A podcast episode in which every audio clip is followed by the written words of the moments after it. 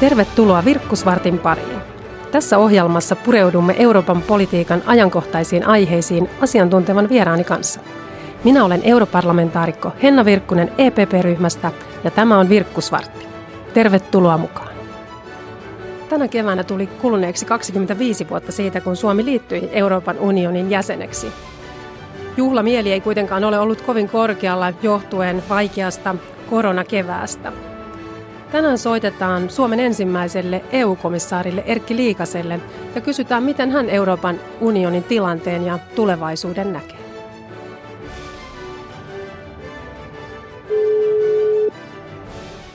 Okei, Erkki Liikanen. Hei Erkki, tässä soittaa Henna Virkkunen Virkkusvartista. No terve. No niin, onko ihan värässä, jos sanon, että tänä aamuna siellä on käyty jo kalassa? No kyllä se on joo. Mä, oon, niin kuin, mä en ole mökkinyt, jos mä oon kotona mutta täällä. Vähän varmasti olen täällä.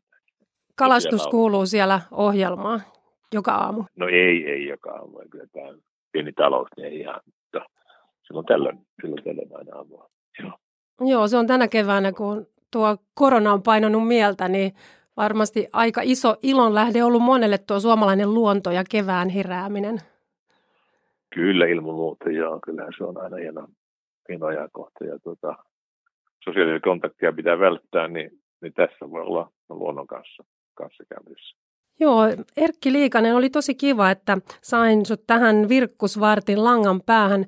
Me eletään nyt poikkeuksellisia aikoja koko Euroopassa ja itse asiassa tänä vuonna tuli kuluneeksi 25 vuotta siitä, kun Suomi liittyi Euroopan unionin jäseneksi, mutta juhlamieli ei välttämättä ole ollut kovin korkealla tämän koronakevään johdosta.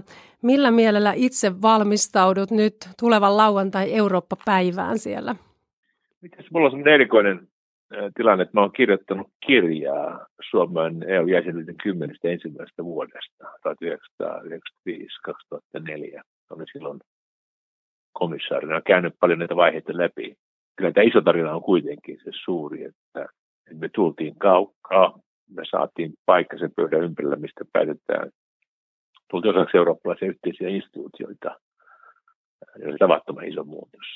Eli Suomen EU-jäsenyydestä ja sen historiasta olet tekemässä kirjaa ja suuri kuva kuitenkin näyttää hyvältä.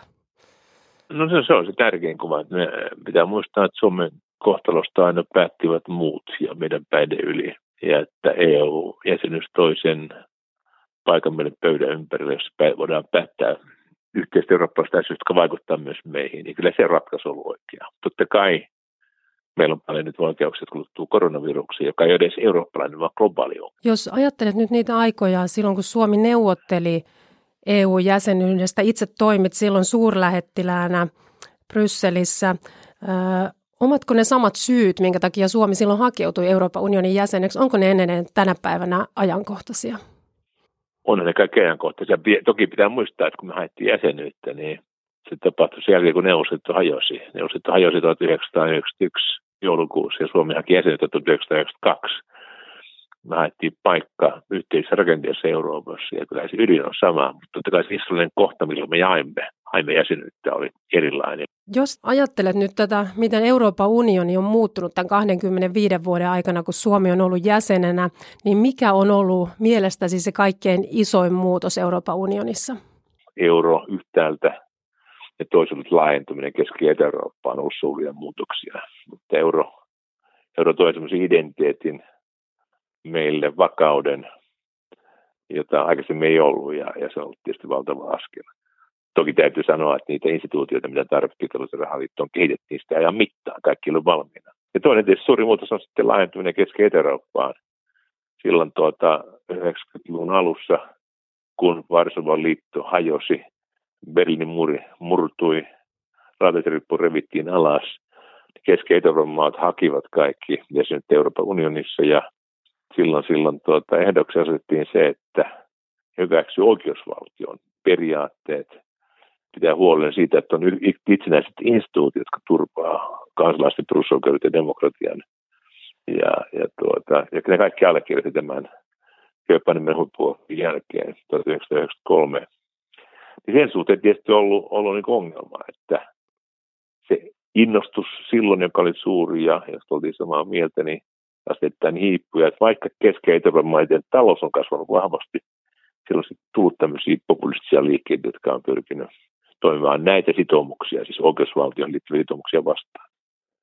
Ja toisaalta nämä molemmat asiat on myös semmoisia, minkä kanssa nyt tämän koronakriisin seurauksena tai aikana joudutaan kipuilemaan. Että toisaalta tuo, mihin viittasit, läntisten demokratioiden yhteisö, me on nähty, että tämän koronakriisin varjolla muutamat maat, jotka on koko ajan liukuneet kauemmas näistä demokraattisista arvoista, on ottanut taas uusia huolestuttavia askelia, erityisesti Puola ja Unkari. Ja toisaalta vähän kipuillaan nyt myös euron ympärillä, koska taas keskustellaan siitä, että mikä on se jäsenmaiden yhteinen vastuu taloudesta ja mikä on itse kunkin vastuu taloudesta. Joo, tästä oikeusvaltiosta me jo puhuimme ja, ja se on tässä, siellä ei voi tehdä niin kuin kompromissia. Arvokysymykset sellaisia, jotka on meidän yhteinen pilari, ja niistä voi valita sitä, mitä itse tykkää ja mitä ei, vaan niihin nojaa koko EU.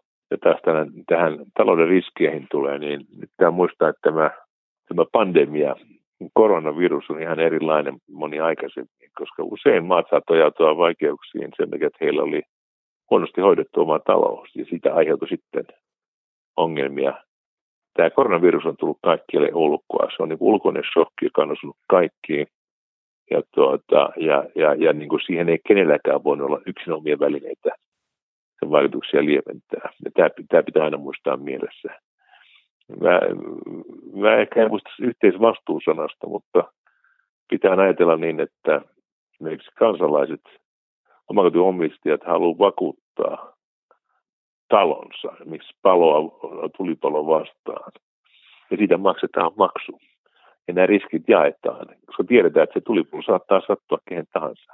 Niin kyllä tämmöistä vakuutusmaksua, joka on meidän yhteinen etu on se, että Euroopan talous toimii ja ehyesti, niin kyllä siihen pitää olla valmis ottamaan. Mutta tietenkään se ei saa viedä siihen, että joku tahalla hoitaa sitä huolimattomasti. Täytyy tietysti aina sellaiset kannustuneet velvoitteet niin, että intressin hoitamaan asiat hyvin, mutta kyllä meidän kannattaa, kannattaa yhdessä katsoa, että järjestelmällä voidaan estää se, että niitä riskejä vastaan maa ei voi itse pakuttaa, löytyy mekanismista järjestelmät. Erkki Liikanen, olet itse toiminut paitsi komissaarina pitkään ja suurlähettiläänä, myös valtiovarainministerinä ja Suomen Pankin pääjohtajana.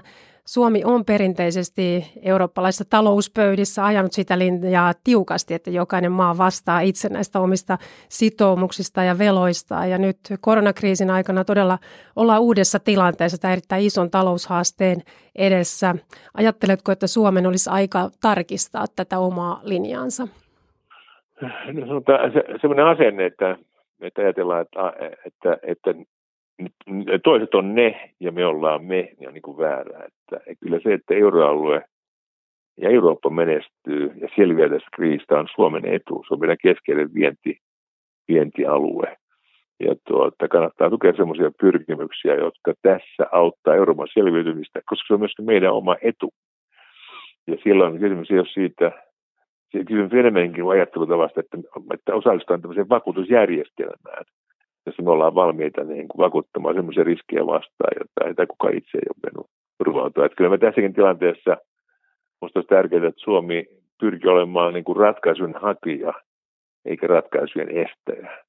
Että kyllä se jäsenyyden, hyvin jäsenen vuosi on monia tässä kokonaisuudessa, mutta parhaimmillaan se on myös silloin, kun se hakee Euroopan yhteisesti etua, on tämmöinen keskentän toimija, ja silloin kun se yhteinen etu vastaa myöskin meidän omamme. Ja tässäkin kriisissä varmaan on monia semmoisia ratkaisuja tehtävissä, jotka, jos nämä kaksi asiaa yhdistyy. Että tässä avoin positiivinen ase kannattaa, asenne kannattaa. Joo, kyllä mä itse ajattelen hyvin, hyvin niin kuin samalla tavalla, että Suomen pitää olla yhdessä hakemassa niitä ratkaisuja muiden EU-maiden kanssa, koska tämä haaste, minkä edessä ollaan, niin tämä on aivan valtavan, valtava iso taloudellinen ponnistus ja varmaan yksi tärkeimmistä asioista, missä pitää löytyä sitä yhteistä näkemystä, ymmärrystä ja solidaarisuutta, että Eurooppa voisi tästä hyvin mennä eteenpäin. Mitkä itse näet, että on Euroopan tulevaisuuden kannalta nyt ne kaikkein tärkeimmät asiat, mitkä pitää pystyä ratkaisemaan, että Eurooppa menestyy tulevaisuudessa? Ensinnäkin kyllä se on hyvin tärkeää, että me säilytään arvoyhteisönä, että demokratia, demokratia ihmisoikeudet, riippumaton oikeuslaitos, vahvat instituutiot ne asiat, joille me nojaamme toimintamme ja niistä pidetään huoli. Siksi tämä EUn sisällä tämä kamppailu oikeusvaltion puolesta on, niin kuin, se on ihan peruskysymys. Toinen asia, joka meillä on tietysti haaste, on se, että kun on tällaisia suuria maailman muutoksia meidän rajojen ulkopuolella, että, että miten, miten me niiden kanssa menetellään. Että kyllä mä itse uskon, että EUn yhteinen ulkorajapolitiikka tulemaan hyvin tärkeä. Että me turvaamme sen, jotta EUn sisällä voidaan liikkua sitten vapaasti. Tämä sitten edellyttää sitä, että meidän turvapaikka-asioissa voimme hakea yhteisiä ratkaisuja, koska me ei tiedä koskaan, mille rajalle ne ongelmat, ongelmat muotoutuu. Kolmas seikka on sitten tämä talous- ja, talous- ja rahaliitto, että se on ollut positiivinen minusta menestystarina. Me rakennisimme myöhemmin sitten siihen yhteyteen pankki, pankkiunionin, jossa on yhteinen rahoituksen valvonta ja yhteinen kriisiratkaisujärjestelmä.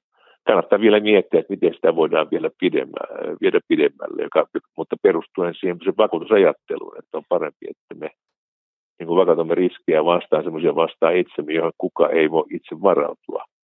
Ja tällä tavoin riskejä jaetaan ja, ja, ja Euroopasta ja EUsta selvästi vahvemman. Että mä puhuisin tästä, mulle tämä vakuutusajattelu on tärkeämpi yhteisvastuusta, että meidän pitää tehdä semmoisia yhteisiä, yhteisiä asioissa, jossa Euroopan etu ja oma etu yhtä. Hyvin. Itse asiassa samanlaisen listan varmasti itsekin tekisin näistä Euroopan ratkaistavista asioista, eli se, että demokraattisesta pohjasta pidetään huolta, maahanmuuttopolitiikasta on saatava yhteiset ratkaisut. Sehän on tämmöinen asia, joka hiertää edelleenkin jäsenmaiden välillä ja ilman muuta nyt kaikkein eniten esillä olevat taloudelliset kysymykset, että miten tästä mennään eteenpäin. Eli ihan samat kolme kärkeä olisin varmasti itsekin valinnut, jos olisi sitä kysytty, mutta sitähän ei kysytty, vaan itse kysyin Erkki Liikaselta näitä teemoja. Mutta nyt jos saisit itse päättää jonkun yhden asian, minkä haluaisit muuttaa Euroopan unionissa, mikä olisi se asia, minkä muuttaisit sen toiminnan parantamiseksi? Ehkä se on juuri, että pitäisi keskittyä näihin muutamaan isoon asiaan. Että kun on niin kuin valtava määrä asioita pyörii siellä yhtäältä ne, jotka kuuluu EUn toimivaltaan. Sitten on se yleisiä huolenaiheita Euroopassa, jotka ei kuulu meidän toimivaltaan. Niin kuitenkin kannattaa keskittyä niihin, missä meillä on toimivaltaa, missä on ihmisten huolet, ja tuoda siihen se Euroopan lisäarvo ja siitä myöskin viestiä, että, että nämäkin kolme asiaa, joista me juuri puhumme, on semmoisia, että kannattaa keskittyä niihin ja korostaa näitä tärkeitä periaatteita ja käydä niistä kamppailua EUn puolesta, koska niille voidaan olla ihmisten tukikin, mutta jos me levitetään liian laajalle, ää, niin me ei oikeastaan keskitytä mihinkään, ja silloin myöskin ihmisten saaminen Euroopan ja EUn puolesta toimimaan on vaikeampaa keskitytään näihin kolmeen, vaikka nyt ne on ihan hyviä, ei tarvitse mitään uusia, uusia laittaa. Mutta tietysti hyvällä mielellä odotan tässä Euroopan päivää lauantaina, se on hieno perinne myöskin. Joo, itse olet varmasti seurannut yhtenä niin kuin, äh, suomalaisena kaikkein eniten läheltä ja ytimestä Euroopan unionin kehitystä nämä viimeiset 30 vuotta. Ensin tosiaan suurlähettiläänä, sitten komissaarina, Suomen Pankin pääjohtajana hyvin keskeisissä talouden luottamustehtävissä myös eurooppalaisella tasolla. Tuossa aluksi puhuttiin siitä, että nyt on poikkeuksellinen Eurooppa-päivä edessä, mutta jos ajattelet näitä vuosia, niin mikä itsellesi on ollut semmoinen mieleenpainuvin Eurooppa-päivä näiden vuosien aikana, minkä olet viettänyt? No se on aika jännä juttu. Tähän kirjaa tehdessä tuli, tuli mieleen. Tuossa vuosituhannen vaihteessa, siis jo 20 vuotta sitten, mä olin puhumassa Varsovassa Euroopan päivänä ja siihen liittyi sitten iso kulkue jossa oli EU-liput. Ja mä kävelin siinä pääministeri Busekin kanssa rinnakkain. Ajatelkaa, Varsovassa EUn puolesta. Pääministeri Busekistahan tuli sitten myös Kerron parlamentin puhemies. Kyllä, ja hän on hyvä Siinä... kollegani teollisuusvaliokunnassa edelleenkin. sano, sano, hänet, sano hänet terveisiä, mutta että aika monen asia ajatella tämän päivän valossa. Että ne on siis Euroopan livun puolesta maastuu Varsovassa. Ja se, eikä siellä mitään buuattu kaduilla. Että, että kyllä siellä myöskin Varsovassa Puolassa EUlla on vahva kannatus ja, ja että ihmiset suhtaa EUn myönteisesti. Täytyy vaan pitää huoli, että ei anneta tämmöisille ajoittaisille populistisille EU-vastaisille virtauksille liikaa voimaa. Mutta tämä oli ehkä kaikkein mielenkiintoisin päivä. Onpa hauska juttu, että monet hyvin. Entisen pääministerin puhemiehen. Kyllä, hän on edelleenkin aktiivinen Euroopan parlamentin jäsen ja oikein mielelläni vien hänelle terveiset.